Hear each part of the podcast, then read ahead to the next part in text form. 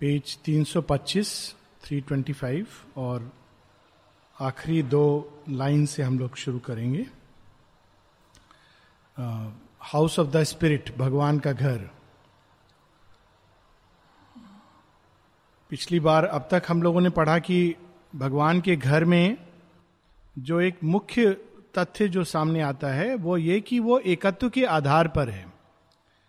और ऐसा नहीं कि एकत्व का अर्थ एक रस्ता। श्री अरविंद लाइफ डिवाइन में स्पष्ट करते हैं वननेस इज़ नॉट सेमनेस एकत्व में अनेक अनेक अनेक ऊर्जाएँ, अनेक विधाएँ, अनेकों प्रकार की की सत्ताएँ भाग ले सकती हैं, लेकिन आधार उनका एक रहेगा।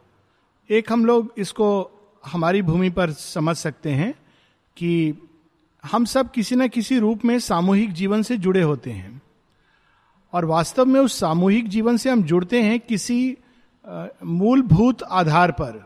और उसके अनुसार हम लोगों का आपस में सामंजस्य होता है। जैसे एक डिपार्टमेंट तो आदमी डिपार्टमेंट से अटैच होता है कि यही हमारा, और उस, वो सोचता है कि सब लोग इस डिपार्टमेंट के हैं। तो इसलिए एक ही हैं, एक प्रकार से एक हैं। बाहर से जो भी होगा, झगड़ा होगा, कभी अच्छी बातें होंगी, लेकिन एक ही डिपार्टमेंट के हैं। तो ये एक आधार हुआ। पुराने समय में जैसे होता था, मोहल्ले का आधार होता था। तो एक मोहल्ले के लोग हैं, या क्रिकेट में एक टीम के लोग हैं। इस प्रकार से मनुष्य अगर अपने को स्ट्रेच करता जाए, एक स्टेट के लोग, एक देश के लोग तो अल्टीमेटली अपने को अधिक से अधिक इस सीमा तक ले जाता है कि हम सब वास्तव में मूल रूप में मनुष्य हैं। तो हम सब मनुष्यता के आधार पर जुड़े हैं। कई लोग कहते हैं कि यही एकत्व का आधार है, किंतु शेयरबिंद ये नहीं मानते, क्योंकि अगर हम केवल मनुष्यता के आधार पर एकता लाएँगे तो पशु, पक्षी, वनस्पति, जड़ तत्व, ग्रह, नक्षत्र, तारे सब छूट जाएँगे। क्योंकि ये तो फिर मनुष्य नहीं है तो हम मनुष्यता को भी एक सामूहिक अहंकार का रूप ले लेंगे। तो एकत्व का आधार केवल दिव्यता हो सकती है, क्योंकि इन सभी के अंदर जो मूल सत्य है, वो है दिव्य। लेकिन चूँकि हम लोग दिव्यता को नहीं जानते, अनुभव नहीं करते, वह ढकी हुई है, इसलिए हम उस आधार को नहीं पकड़ पाते। लेकिन भगवान के घर में यही आधार है। जो पिछली बार भी बात हो रही थी कि आश्रम का जो मूल मतलब था, अर्थ था, वो यही था कि माँ माँ का आश्रम है। किसी से पूछने से माँ का आश्रम है। किसका डिपार्टमेंट है? माँ का डिपार्टमेंट है। इवन कुछ कुछ डिपार्टमेंट में नाम बाद में आए, लेकिन फिर भी वो किसके? माँ के हैं। तो माँ केंद्र में है। और माँ से हम लोग जुड़े हुए हैं, इसलिए वो एकत्व है। और इसलिए उस एकत्व के आधार पर अनेकों अनेकों चीज़ों का खेल होता है अनेकों अनेकों शक्तियों का। अब श्री अरविंद इसके बाद आगे बता रहे हैं कि जो अतिमानसिक जगत है, जो भगवान का घर है या उच्च चेतना जो एकत्व का जगत है तो उसमें कितने प्रकार के जगत हैं और कैसा एक जगत का दूसरे जगत के साथ इंटरैक्शन है?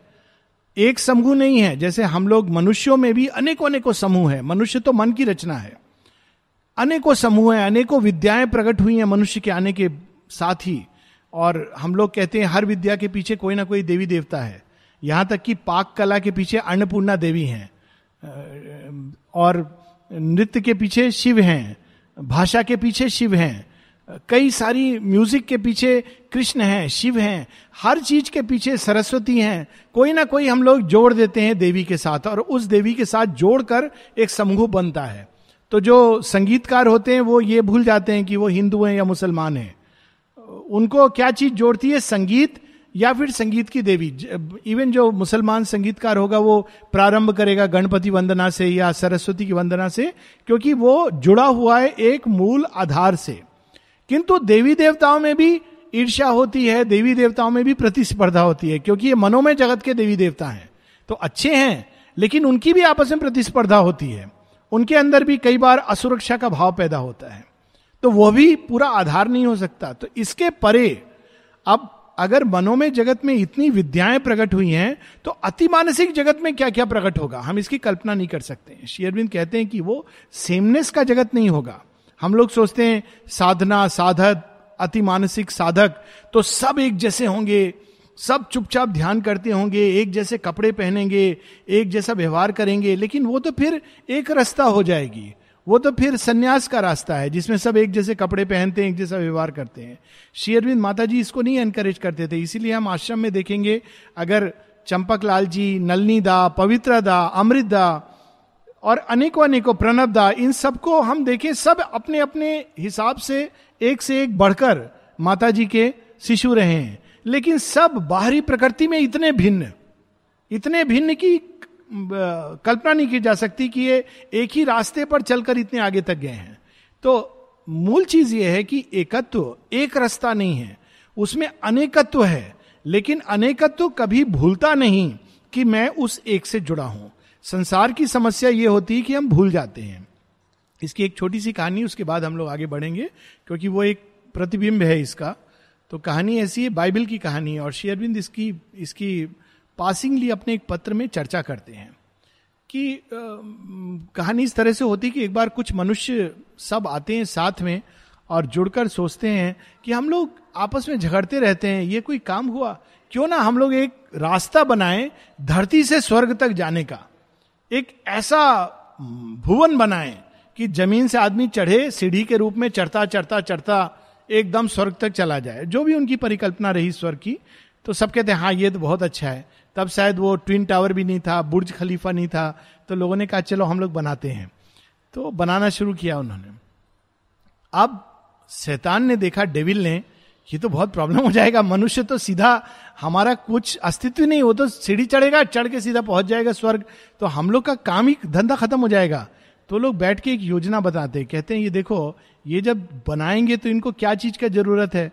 तो किसी ने कहा, हथौड़ी का, छेनी का। कहा, नहीं नहीं, ये सब ज़रूरत नहीं है।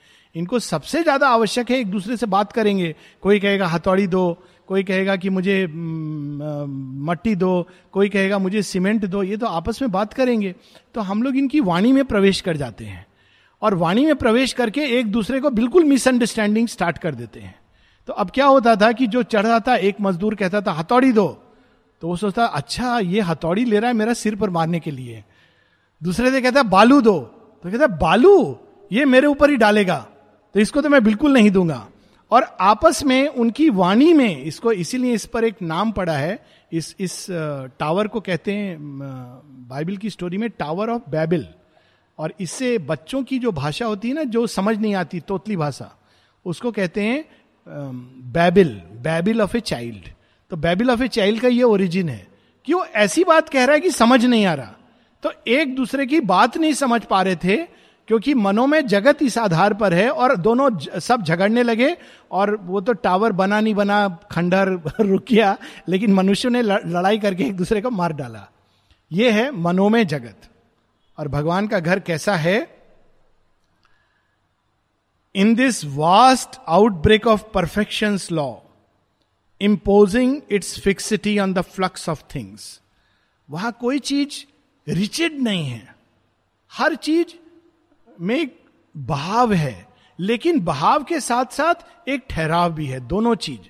तो इसीलिए शेरबिंद कहते हैं imposing its fixity on the flux of things he saw a higher arc of lucent planes अब अशुपति क्या देखते हैं कि अब तक हम लोग तीन निम्न जगत को जानते हैं, मनो में, प्राण में और ये अन्न में। और ये सारे जगत डिवीज़न के आधार पर है। और जो उच्च जगत है, अति मानसिक जगत, उसके ऊपर आनंद लोक, तपोलोक, सतलोक और उन सबसे अनेकों अनेकों लोक, सब लोग प्रकट होते हैं। माने सब इन द इंग्लिश अनेकों अनेकों उपलोक प्रकट होते हैं। अब ये, अब उन जगत को देखते हैं। अब तक अशुपति ने जब देखा था, प्रारंभ में एक वर्ल्ड स्टेयर देखी थी तो वो वो वर्ल्ड स्टेयर थी जो डिवीज़न से बने हुए जगत जो, वो देख रहे हैं कि ऊपर इंफिनिटी में जा रहे हैं। अब वो इंफिनिटी के आधार पर जो जगत है, उनको देख रहे हैं।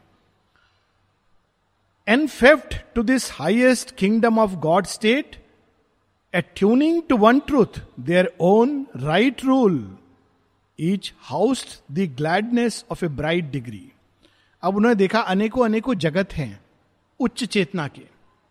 लेकिन वो कैसे हैं? एनफेप्ट एनफेप्ट बड़ा अद्भुत शब्द है। यानी कोई अगर ज़मीन किसी को दे देता है तो उसको कहते हैं एनफेफ्ट किसी के नाम कर दिया। लेकिन वो ज़मीन किसकी है? उसकी है। वो सब जानते थे कि हमको ये भूमि दी गई है कार्य के लिए। मेरी नहीं है। लेकिन मनुष्य के जगत में ऐसा नहीं होता है। हमारा विधान भी कहता है कि कोई जगह अगर आप 10 साल रुकोगे टीनेंट के रूप में तो घर आपका हो जाएगा। इसीलिए सब लोग बहुत घबराए होते हैं, किसी को मकान नहीं देते हैं, क्योंकि वो दो साल रहेगा तो क्लेम कर सकता है कि ये मकान मेरा है। लेकिन एनफेफ्ट का मतलब है आपको रहने के लिए दिया गया है, आपको काम करने के लिए दिया है, लेकिन आप ये समझोगे मेरा है तो समस्या है।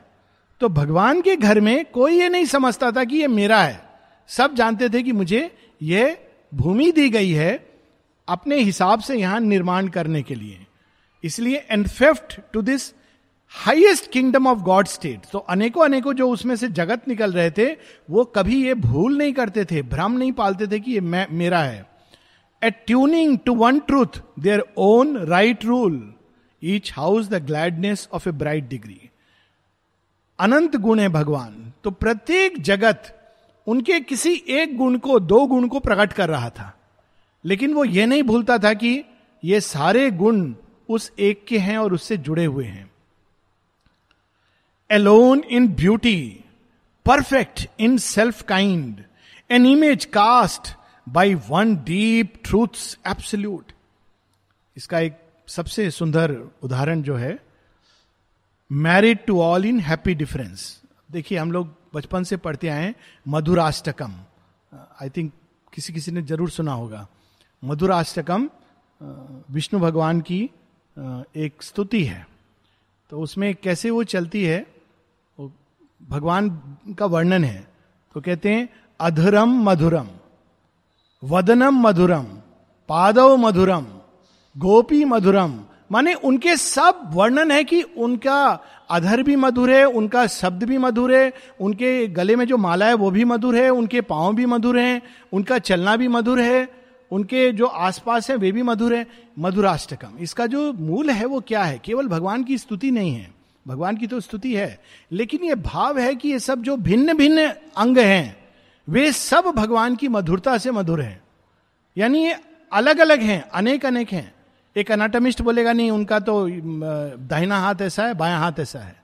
है, लेकिन दोनों हैं किसके? भगवान के हैं। दाहिने हाथ में उनके सुदर्शन चक्र है, बाएँ हाथ में कमल है, लेकिन दोनों हाथ भगवान के हैं। तो दैट इज़ दी सेंस कि हर चीज़, हर तत्व, हर एक जगत जो वहाँ पर था, वो भगवान का था और वो ये सचेत था। यहाँ भी वही सत्य है, लेकिन यहाँ हम सोचते मेरा है। Married to all in happy difference इसलिए उनके बीच में झगड़ा नहीं होता था। दाहिने हाथ और बाएँ हाथ के बीच झगड़ा नहीं होता है। क्यों? मेरे ही तो हाथ है, सुनता है। लेकिन किसी और का दाहिना हाथ अगर मेरे बाएँ हाथ से टकरा जाए, क्यों? क्यों मारा मुझे? और हमारा अगर दाहिना हाथ बाएँ हाथ से टकरा जाए, गलती से, या कभी कभी होता है ना कि जीव आ जाती है दांत के बीच में, बड़ा सुंदर वर्णन है रामायण में, इसका, जब हनुमान मिलते विभीषण से, कहते हैं, आप कैसे यहाँ रहते हो? इस असुर नगरी में राम के भक्त? तो कहते मैं क्या बताऊँ, कैसे रहता हूँ? दांतों के बीच में जैसे जीव रहती है, वैसे रहता हूँ। अब देखिए, दांतों के बीच कभी कभी जीव आ जाती है तो पीड़ा होती है। लेकिन आपको गुस्सा नहीं आता, पीड़ा होती है। आप अपने गाल को थप्पड़ नहीं मारते कि, दांत तुमने ऐसा क्यों किया? आप ही का दांत है और आप ही की जीव है, आप ही का गाल है, आप ही की पीड़ा है। तो उस जगत में ऐसा अनुभव है। यहाँ पर हम ऐसा नहीं सोचते हैं। यहाँ पर मेरा गाल है, तुम्हारा हाथ है। इसलिए शेयरबिंद कहते हैं कि, ओह, तुमने मुझे मारा।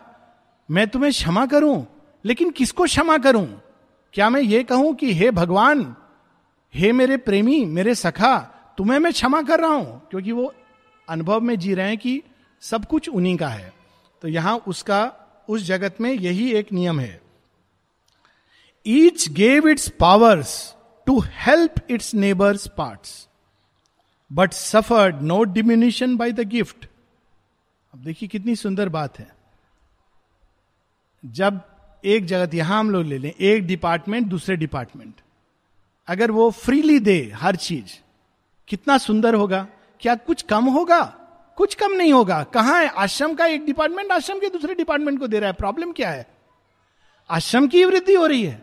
लेकिन अगर हम ऐसा सोचने लगे, नहीं, ये मेरा डिपार्टमेंट का है, नहीं, वो तुम्हारा डिपार्टमेंट का है तो प्रॉब्लम क्या होगा? जैसे साधारण जगत में वैसा शुरू हो जाएगा।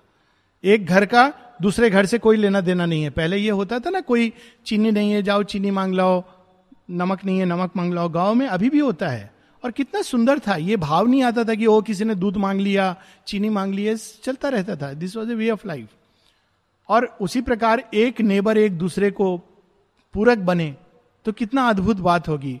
लेकिन हम लोग जल के ऊपर भी लड़ते हैं। कावेरी का जल कर्नाटका में जाएगा या तमिलनाडु में जाएगा? तो ये मनुष्य की दशा है। लेकिन भगवान के घर में ऐसा नहीं है। इसलिए सब एक दूसरे को फ्रीली दे रहे थे। लेकिन देने से घट नहीं रहा था बढ़ रहा था। क्योंकि जब दूसरा प्रसन्न होता था तो हमको भी प्रसन्न हो, प्रसन्नता होती है कि आह आप प्रसन्न हो मित्र मुझे बड़ी प्रसन्नता हुई। तो उस जगत का नियम। But suffered no diminution by the gift profiteers of a mystic interchange they grew by what they took and what they gave इसको कहते हैं मिस्टिक इंटरचेंज जो परोक्ष और प्रत्यक्ष। प्रत्यक्ष इंटरचेंज क्या होता है? मैंने दिया, मेरा नुकसान हुआ, मुझे क्या मिला? ये अहंकार की सोच है।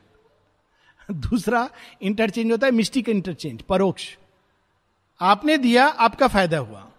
अभी एक, कुछ समय पूर्व एक महिला आई, बहुत पीड़ित थी, उनका हस्बैंड शराब पीता है, रोग है, बहुत सारी समस्याएँ हैं। तो वो कह रही थी, कुछ किया जा सकता है क्या उसका? डिप्रेशन में है, इसमें है, मैं कुछ कर सकती हूँ। एक दूसरे से अलग रह रहे हैं दस साल से। लेकिन फिर भी उसके मन में पीड़ा हो रही है उसकी पीड़ा को देखकर। तो मैं सुनता रहा, मैंने कहा, वो दवाई लेंगे, कुछ इलाज कराने नहीं नहीं, वो तो करेंगे नहीं। लेकिन कुछ किया जा सकता है क्या? तो मैंने कहा, देखिए, आप ज़रूर कीजिए, क्योंकि आप जब ये सब करेंगे तो आपका लाभ तो निश्चित रूप से होगा। क्योंकि आप जितना अच्छा सच्चा प्रेम कर रहे हैं इस इंसान को, आप तो ग्रो करेंगे। उसको लाभ होगा, इसमें मुझे बहुत डाउट है। क्योंकि वो कुछ चाहता नहीं। लेकिन आप निश्चित रूप से ग्रो करेंगे। तो इसको कहते हैं मिस्टिक इंटरचेंज जहाँ देने से भी वृद्धि होती है, पाने से भी वृद्धि होती है। पाने से कैसे वृद्धि हो रही थी कि अरे, भगवान से आ रहा है।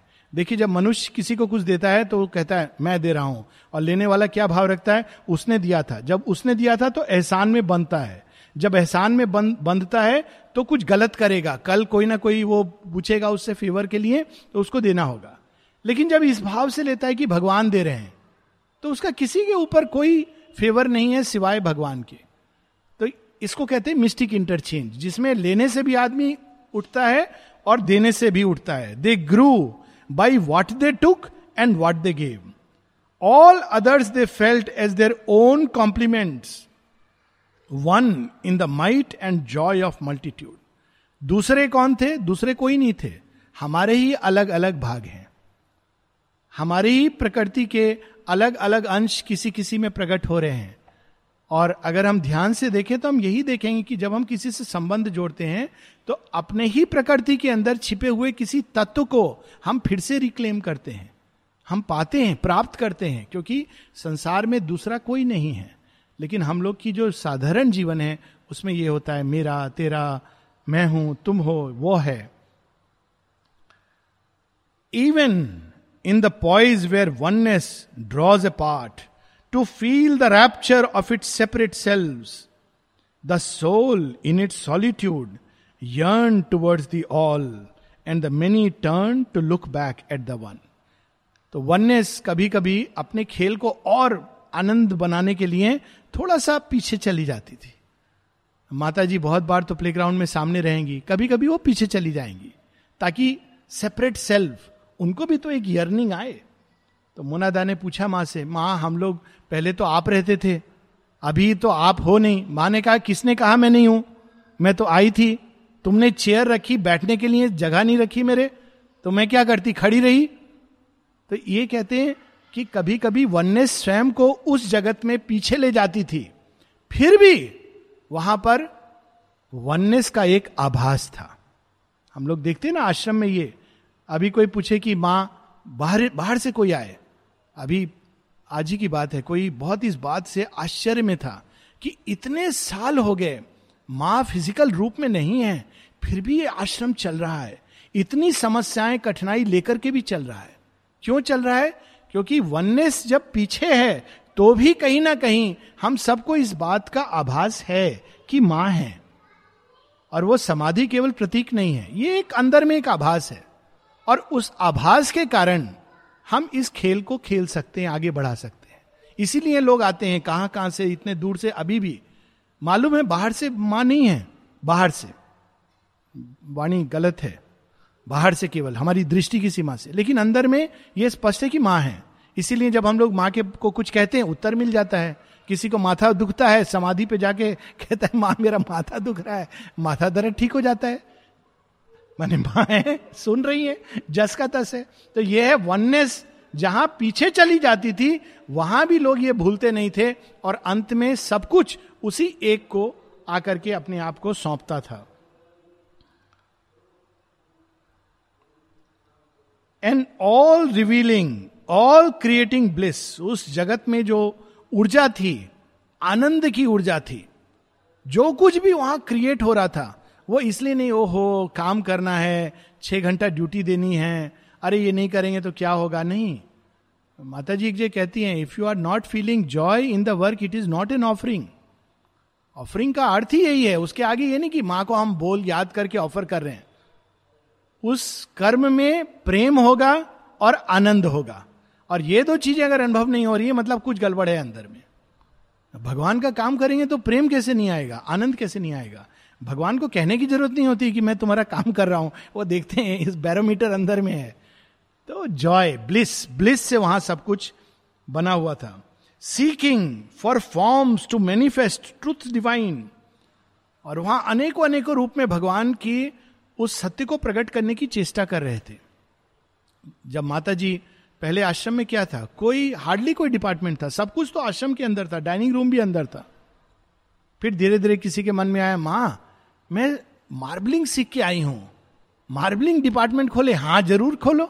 अब माँ चाह रही है कि उनके अंदर अभिप्सा आए। माँ सोलर एनर्जी के बारे में करें तो कैसा रहेगा? अवश्य। माँ, मुझे लेदर तहमी बहन का मैं पढ़ा था वो तहमी बहन ने लेदर पैकिंग सीखा था, लेदर से बनाना चीज़ों को चमड़े से। तो यहाँ पर उनको अलग अलग काम दिए गए। पहले जब आई तो उनको मन में था, मैं टीचर रही हूँ, मैं टीचिंग नहीं करना चाहती हूँ। तो अपने आप माने उनको काम दिया कारपेंट्री का काम सुपरवाइज करो। फिर धीरे धीरे बाद में टीचिंग में भी आई। फिर उनको मन में आया, बोली, माँ, मैंने चमड़े का काम सीखा है, क्या मैं आप कुछ किताबों के लिए चमड़े का जैकेट बनाऊँ? आप देखें, कुछ सावित्री की प्रतियाँ हैं, जिसमें वैसा जैकेट बना है। तो माने कहा हाँ अवश्य। फिर प्रणब आ गए। कहा, मैं थोड़ा फ़िज़िकल एजुकेशन के बारे में, मुझे इंटरेस्ट है, क्या मैं एक डिपार्टमेंट खड़ा करूँ? हाँ करो। देखिए, अब उस जगत में लोग प्रतीक्षा में थे कि कैसे हम फॉर्म्स मैनिफेस्ट करें। तो अभी अगर हम लोग खुले रहेंगे तो और फॉर्म्स आएँगे, क्योंकि ये तो सुपरमेंटल जगत का प्रतिरूप है। ये रुकेगा नहीं। अभी तो एक स्टूडियो बनना है। माँ ने कहा था कि एक और फ़िल्म बोल करके माँ बनाना चाहती थी एक स्टूडियो जहाँ फ़िल्म बनाई जाए। और लेक के पास ज़मीन, ये सब एजेंडा में वर्णन किया है माने लेकिन कोई नहीं आया। शायद अभी भी वो एरिया वैसा का वैसा पड़ा है। आई डोंट नो कि कोई वहाँ आई डोंट थिंक कि वहाँ पे ये काम अभी शुरू भी हुआ है। कितनी सारी नई चीज़ों में माँ प्रोत्साहित करती थी। तो वो जगत ऐसा था जहाँ ट्रूथ्स को मैनिफेस्ट करने के लिए लोग प्रतीक्षा कर रहे थे कि एक नए फॉर्म में उसको प्रकट करें। क्रिएटिविटी को। Aligned in their significant mystery, the gleams of the symbols of the ineffable blazoned like hues upon a colourless air.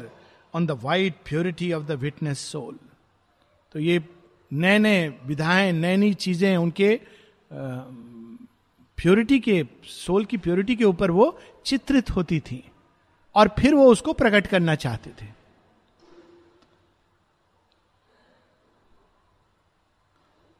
His beauty these hues were the very prism of the supreme his beauty power delight creation's cause. A vast truth consciousness took up these signs to pass them on to some divine child heart that looked on them with laughter and delight and joyed in these transcendent images living and real as the truth they house जैसे एक prism जो होता है उसके अंदर श्वेत प्रकाश आके अनेकों अनेकों रंग में विभाजित हो जाता है वास्तव में विभाजित नहीं होता है, इंद्रधनुषी बन जाता है। तो प्रत्येक रंग से एक कला उत्पन्न होती है और वो उसको हम जन्म दे सकते हैं। तो उसी प्रकार से उस जगत में मानो एक प्रिज्म और प्रिज्म जैसे बच्चे देखते हैं, कहते अरे, लाल रंग देखो कितना अच्छा है। अरे, हरा देखो, मुझे तो बड़ा अच्छा लग रहा है। नहीं नहीं, नीला देखो, नीले की शोभा कितनी है। तो प्रत्येक जो वहाँ आत्माएँ थी, वे एक बच्चे के समान थी, वंडर से भरी हुई थी। साधना का एक और लक्षण होता है, जैसे जैसे आदमी ऊपर बढ़ता जाता है, वैसे वैसे वो शिशुवत हो जाता जाता है। माता जी ने एक जगह लिखा, श्री अरविंद ने लिखा है, बालवत। शिशु के अंदर क्या होता है? वंडर होता है। उसके अंदर कोई ये नहीं होती, मैं ये हूँ, वो हूँ। एक बालवत भाव, जिसमें हर चीज़ में आनंद, हर चीज़ में एक आश्चर्य, हर चीज़ में कौतूहल, हर चीज़ में एक नवीनता। डिवाइन चाइल्ड हार्ट और उसके अंदर एक दिव्यता होती है। वो ऐसा नहीं कि नहीं, बस हो गया, इससे आगे कुछ नहीं। और आगे बढ़ता है। और एक सेंस में हम इसी को देखें, यही बाल कृष्ण का स्वरूप है which is for ever divine child heart कितना vast truth consciousness took the signs to pass them on to some divine child heart प्रत्येक बच्चे को करो, चलो, तुम खेलो, तुम रंगों से खेलो।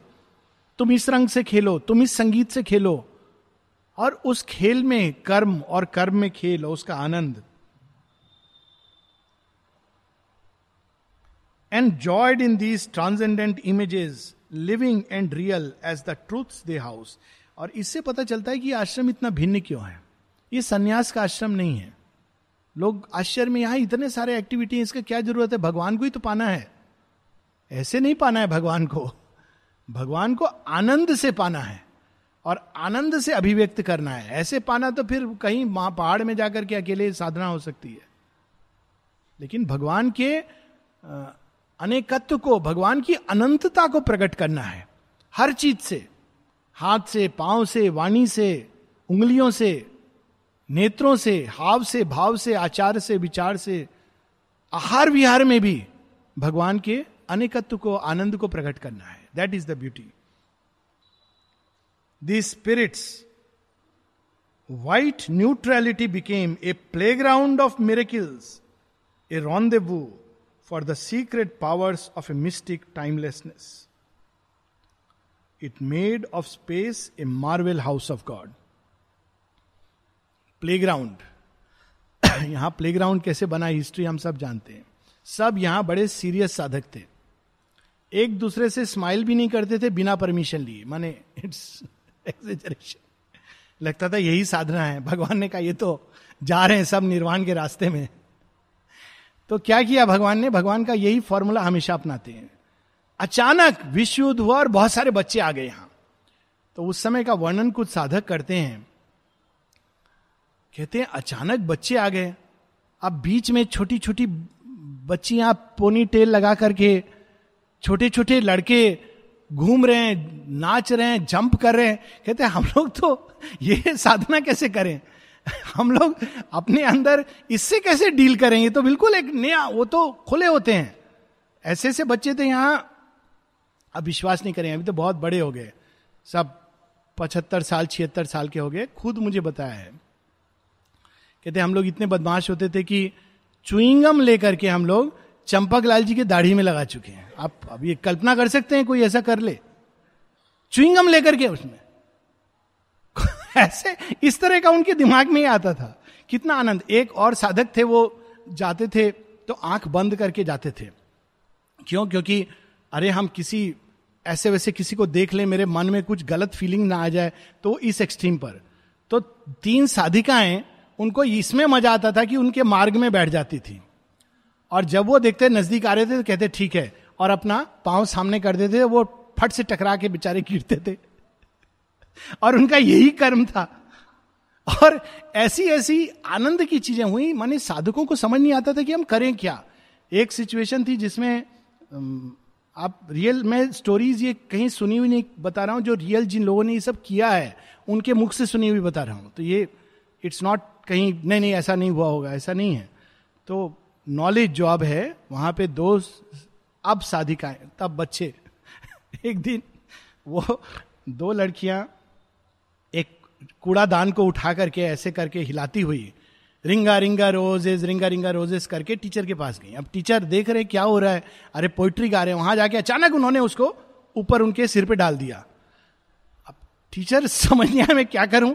उसने पास में एक लड़का था, उसको ज़ोर से थप्पड़ मारा। तो लड़के ने कहा, मैंने कुछ किया नहीं, आपने मुझे क्यों थप्पड़ मारा? तो टीचर ने कहा तो अब क्या मैं लड़कियों पर हाथ उठाऊँगा? अब लॉजिक देखिए। तो क्या मैं लड़कियों पर हाथ उठाऊँगा? गुस्सा आया मुझे, लेकिन क्या करूँ? और सब हंसने लगे।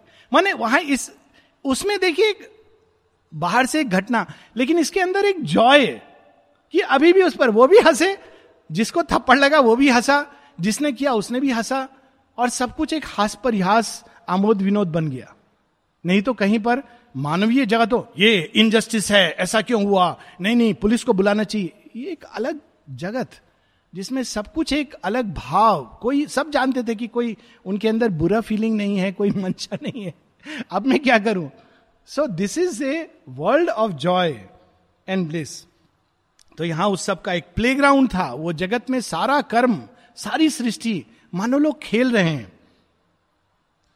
It poured through time its work of ageless might unveiled seen as a living rapturous as a luring rapturous face through time the work of the timeless हम सबका यही कर्म है। एक एक जगह शेयरविंद अपनी एक पोयम है इन द मून लाइट उसमें बताते मनुष्य किस लिए आया है?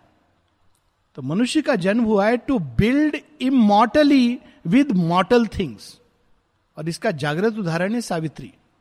सावित्री किस चीज़ से बनी है? लेखनी। लेखनी क्या अमर है? नहीं। स्याही अमर है? नहीं। पेन अमर है? नहीं। हाथ अमर है? नहीं। ब्रेन अमर है? नहीं। सावित्री अमर है? हाँ। To build immortally with mortal things ऐसी चीज़ की सृष्टि की जाने के बाद भी, और ऐसी चीज़ें भारतवर्ष में हुई हैं। देखिए, ज़ीरो का आविष्कार भारत में ही हुआ, और इसकी बड़ी अद्भुत स्टोरी है कि ज़ीरो का आविष्कार मैथमेटिकली नहीं हुआ था। वो वास्तव में एक आंतरिक शोध के आधार पर हुआ था। और उसके पहले सारे जितने ये मैथमेटिक्स जन्म ले चुकी थी, लेकिन उनको समझ में नहीं आ रहा था कि इसको हम कैसे नाइन इस इस नंबर को हम कहाँ तक ले जाएँ। तो एक ऋषि, उन्होंने ज़ीरो प्रकट किया कि ये ये वो नंबर है जिससे आप हर चीज़ को एक नया रूप दे सकते हैं रिकर कर सकती हैं। तब उन्होंने ज़ीरो का आविष्कार ने सारे उसको बदल दिया। तो ये कैसे अंदर से प्रकट हुआ एक सत्य, जिसने पूरी चीज़ों को तो इमोटल चीज़ है वो। एक इमोटल सत्य है। आज ज़ीरो के कितने अर्थ हैं? लेकिन किसने आविष्कार किया? कोई जानता है? कोई नहीं जानता। इतना जानते कि भारत में हुआ था, शायद किसी ऋषि ने किया था। इसको कहते playing with time eternal time के साथ खेल रहा है। Wonder and beauty of its love and force अब बड़ी सुंदर लाइन है कि उस जगत में उसका मालिक कौन था? एक जगत नहीं, अनेकों अनेकों जगत हैं। कौन था जो उसका सुपर मैनेजर था? कौन था जो उसको ओन करता था? The eternal goddess moved in her cosmic house वहाँ माँ जगत जननी अपने असली रूप में विचरण करती थी। Sporting with god as a mother with her child खेलती किसके साथ थी? अनेकों अनेकों सबके अंदर भगवान ही थे वहाँ। सब सचेत थे कि हम भगवान ही हैं, लेकिन अलग अलग रूप में। तो जगन माता ने भगवान को अपने खेल के लिए शिशु बना दिया था। कितनी सुंदर स्टोरी है और इससे समझ आता है कि जो जिन्होंने रचना की, भागवत की, भगवान शिशु बनते हैं, खेलते हैं, वो कितनी उनकी दृष्टि रही होगी क्या क्या उन्होंने देखा होगा कि भगवान को शिशु रूप में और माँ उनके साथ खेल रही हैं, भगवान जो सब कुछ कर सकते हैं, शिशु रूप में आए हुए हैं। To him the universe was her bosom of love तो जब उनको बच्चे को अपने गोद में लेना होता था तो जगन माता ब्रह्मांड ब्रह्मांड क्या था? उनकी गोद थी। आज भी एक दर्शन हुआ भगवान का, भगवान की अंगूठी का। पता नहीं देखा कि नहीं? आसमान में देखिएगा तो भगवान की अंगूठी नज़र आएगी। आज चंद्रमा का, वो कहते हैं ना, वो चाँद जिसमें बिल्कुल छोटा सा रिम है। मैं आश्रम में प्रवेश कर रहा था तो प्रीति दी ने दिखाया, देखो देखो देखो, चंद्रमा। तो मेरे मन में जो फ़र्स्ट थॉट आया, अरे, भगवान की अंगूठी। Actually it is like that कि हर चीज़ यूनिवर्स क्या है ये ब्रह्मांड? जब हम धरती माता की गोद में सोते हैं, किसकी गोद है वास्तव में? माँ की ही गोद है। वही तो धरती का रूप बनकर हमारे देह को देती हैं, संतोष और संतुष्टि। और निद्रा। Sporting with god as a mother with her child to him the universe was her bosom of love कितनी स्टोरीज है यहाँ भी इसकी। माँ तो सब में भगवान देखती थी, सबके साथ खेलती भी थी किस किस तरह के खेल करती थी। शेयरविंद के साथ भी, और शेयरविंद तो कभी कभी बच्चे जैसे बैठ जाते थे। और माता जी उनका बाल बना रही है और शेयरविंद चुपचाप बिल्कुल बैठे हुए कोई डिस्टरबेंस नहीं, कुछ नहीं, बिल्कुल एक शिशु की तरह। भोजन में क्या जो बनाकर दे रही हैं, चुपचाप स्वीकार कर रहे हैं। Sporting with god is a mother with her child इसीलिए जब किसी ने माँ से पूछा, दिलीप कुमार रॉय ने पूछा पूछा कि you and Sri Aurobindo are very good friends isn't it उसके पीछे भाव अच्छा नहीं था। आप दोनों बहुत अच्छे मित्र हैं, है ना? माने कई बार ये भाव होता है अपने कुछ चीज़ों को जस्टिफाई करने के लिए। तो माँ सीरियस हो गई, कहती है do you know he calls me mother शेयरविंद माँ को सदैव मदर संबोधित करते थे, कभी नाम लेके नहीं बुलाते थे। इवन शुरू में जब वो नाम लेते थे, अटकते थे, माँ शब्द पर अटक जाते थे।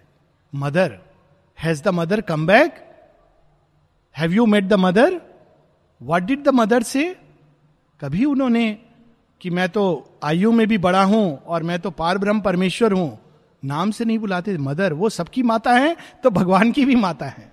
इसीलिए एक शेयरविंद की पोयम है, मदर ऑफ़ गॉड। भगवान की भी माँ है। और वैसे ही वो ध्यान रखती थी सबका। शेयरविंद को स्पष्ट मना किया था, मीठा नहीं देना। तो बिल्कुल बच्चे जैसा व्यवहार देखिए। तो एक दिन उनकी थाली में पंतुआ आ गया, और माता जी नहीं थी। तो शेयरविंद थोड़ी देर चुप रहे। फिर चंपक लाल जी को देखकर कहते हैं I suppose I can take a little bit of this देखिए, बच्चे जैसा भाव है। माता जी के सामने कभी नहीं करेंगे। छोड़ देंगे उसको। I suppose I can taste a little bit of this ये शिशु का जो भाव है माँ के सामने, कि बच्चे जैसा बन जाना स्पोर्टिंग विद गॉड देखिए, इस एक वाक्य में कितना कुछ छिपा है। जब माँ टॉफी फेंकने का खेल खेलती थी और सब पकड़ते थे तो अमृत दाब पकड़ने की चेष्टा में हमेशा गिर जाएँगे, कभी टॉफी गिर जाएगी, कभी खुद गिर जाएँगे, ये सब होता। तो माँ कहती है, क्या अमृत? तुमको टॉफी पकड़ना नहीं आता? सब गिरते, सब हँसते थे। कहते, माँ, टॉफी पकड़ना तो बहुत अच्छे से आता है, लेकिन आप टॉफी फेंक रहे हो तो ये केवल साधारण खेल तो हो नहीं सकता है। जगन माता टॉफी फेंक रही है तो इसके साथ ना जाने क्या क्या फेंक रही है? तो मैं तो वो सब पकड़ना चाहता हूँ, कर नहीं पाता तो गिर जाता हूँ। ये संबंध और सब अपने आप में बड़े बड़े योगी। अमृतदा को क्या विजन हुआ था? शेयरविंद के आने के पहले वो जानते थे कि अवतार आने वाले हैं, ऐसा उनको सुंदर विजन उनकी लाइफ में, माने इट्स अमेजिंग अगर ये सब बाहर जाते तो बड़े योगियों के नाम से। लेकिन माँ के सामने बच्चे जैसे। आए प्लेग्राउंड में, थोड़ी देर से आए तो माँ वहाँ पर बता रही थी कुछ भगवान के बारे में। अमृतदा तो केवल माता जी को देखने और बस उनकी वाणी का रसास्वाद लेने आते थे। तो माँ कहती है, माँ उस दिन आर्ट और ब्यूटी पर बता रही थी। तो माँ ने पूछा, अमृत? अचानक देर से आए, Amrit what is the relation between God and beauty भगवान गॉड एंड आर्ट भगवान का कला के साथ क्या संबंध है? अब देखिए क्या उत्तर दिया उन्होंने। उत्तर में देखिए कितना गहराई है। तो अमृता ने कुछ सुना उना तो थानी माँ क्या बता रही हैं? अचानक क्वेश्चन पूछ लिया। तो उन्होंने कहा, mother very beautiful very beautiful अब ये दोनों तरह से सही है। अरे, भगवान का किसी चीज़ के साथ संबंध होगा, वो सुंदर होगा। चाहे वो कला हो या युद्ध कला हो या पाक कला हो या विज्ञान कला हो, सभी में सुंदर होगा। लेकिन आर्ट में तो आर्ट तो भाई ब्यूटीफुल को एक्सप्रेस करने के लिए। तो बड़ा सुंदर उन्होंने कहा, mother very beautiful very beautiful और सब चुपचाप हंसने लगे। मैंने हंस के चुपचाप बैठ गए। तीन चार लाइन और, फिर हम लोग रुकेंगे। All here self lost had there its divine place धरती पर कोई चीज़ गलत नहीं है। वो सीमित है, अशुद्ध है। अगर वो शुद्ध हो जाए और असीम हो जाए तो वो सुंदर हो जाएगी। और दिव्य हो जाएगी। हम लोग सोचते हैं धरती पे ये गलत है, वो गलत है, सब कुछ करके एलिमिनेट करके केवल आत्म तत्व सत्य है। ऐसा नहीं है। प्रकृति भी उन्हीं से निकली है। लेकिन यहाँ पर वे चीज़ें अशुद्ध, क्योंकि अहंकार, कामनाएँ, ये मिलकर के उसको अशुद्ध कर देती है। शुद्ध से शुद्ध सत्य को वो पूरा धूल में मिला देती है। लेकिन वहाँ पर वही गति जो धरती पर थी, हास, परिहास, आमोद, विनोद, आहार, विहार विचार, प्रेम, खेल, सब कुछ वहाँ अपनी दिव्यता को प्राप्त था। The powers that here betray our heart and err way were there sovereign in truth perfect in joy masters in a creation without flaw possessors of their own infinitude all here self lost hath there its divine place the powers that here betray our heart and err कौन सी शक्तियाँ जो हमारे हृदय को धोखा देती हैं और गलत रास्ते पर ले जाती हैं? प्रेम पैशंस ये सब हमको भ्रमित कर देता है। लेकिन वास्तव में वो भ्रमित नहीं करता है। भ्रमित हमारा अहंकार करता है। भ्रमित हमारी कामनाएँ करती हैं। तो वहाँ पर वे शक्तियाँ भ्रमित नहीं करती थी। भगवान की पूर्णता को प्रकट करती थी। क्यों प्रकट करती थी? वो वहाँ सत्य से और आनंद से चालित होती थी। All here self lost hath there its divine place the powers that here betray our heart and err were there sovereign in truth perfect in joy masters in a creation without flaw flawless काम करती थी। या हमारी will संकल्प हम लोग को गलत गलत दिशा में ले जाता है। वहाँ वो भगवान से जुड़ा हुआ था।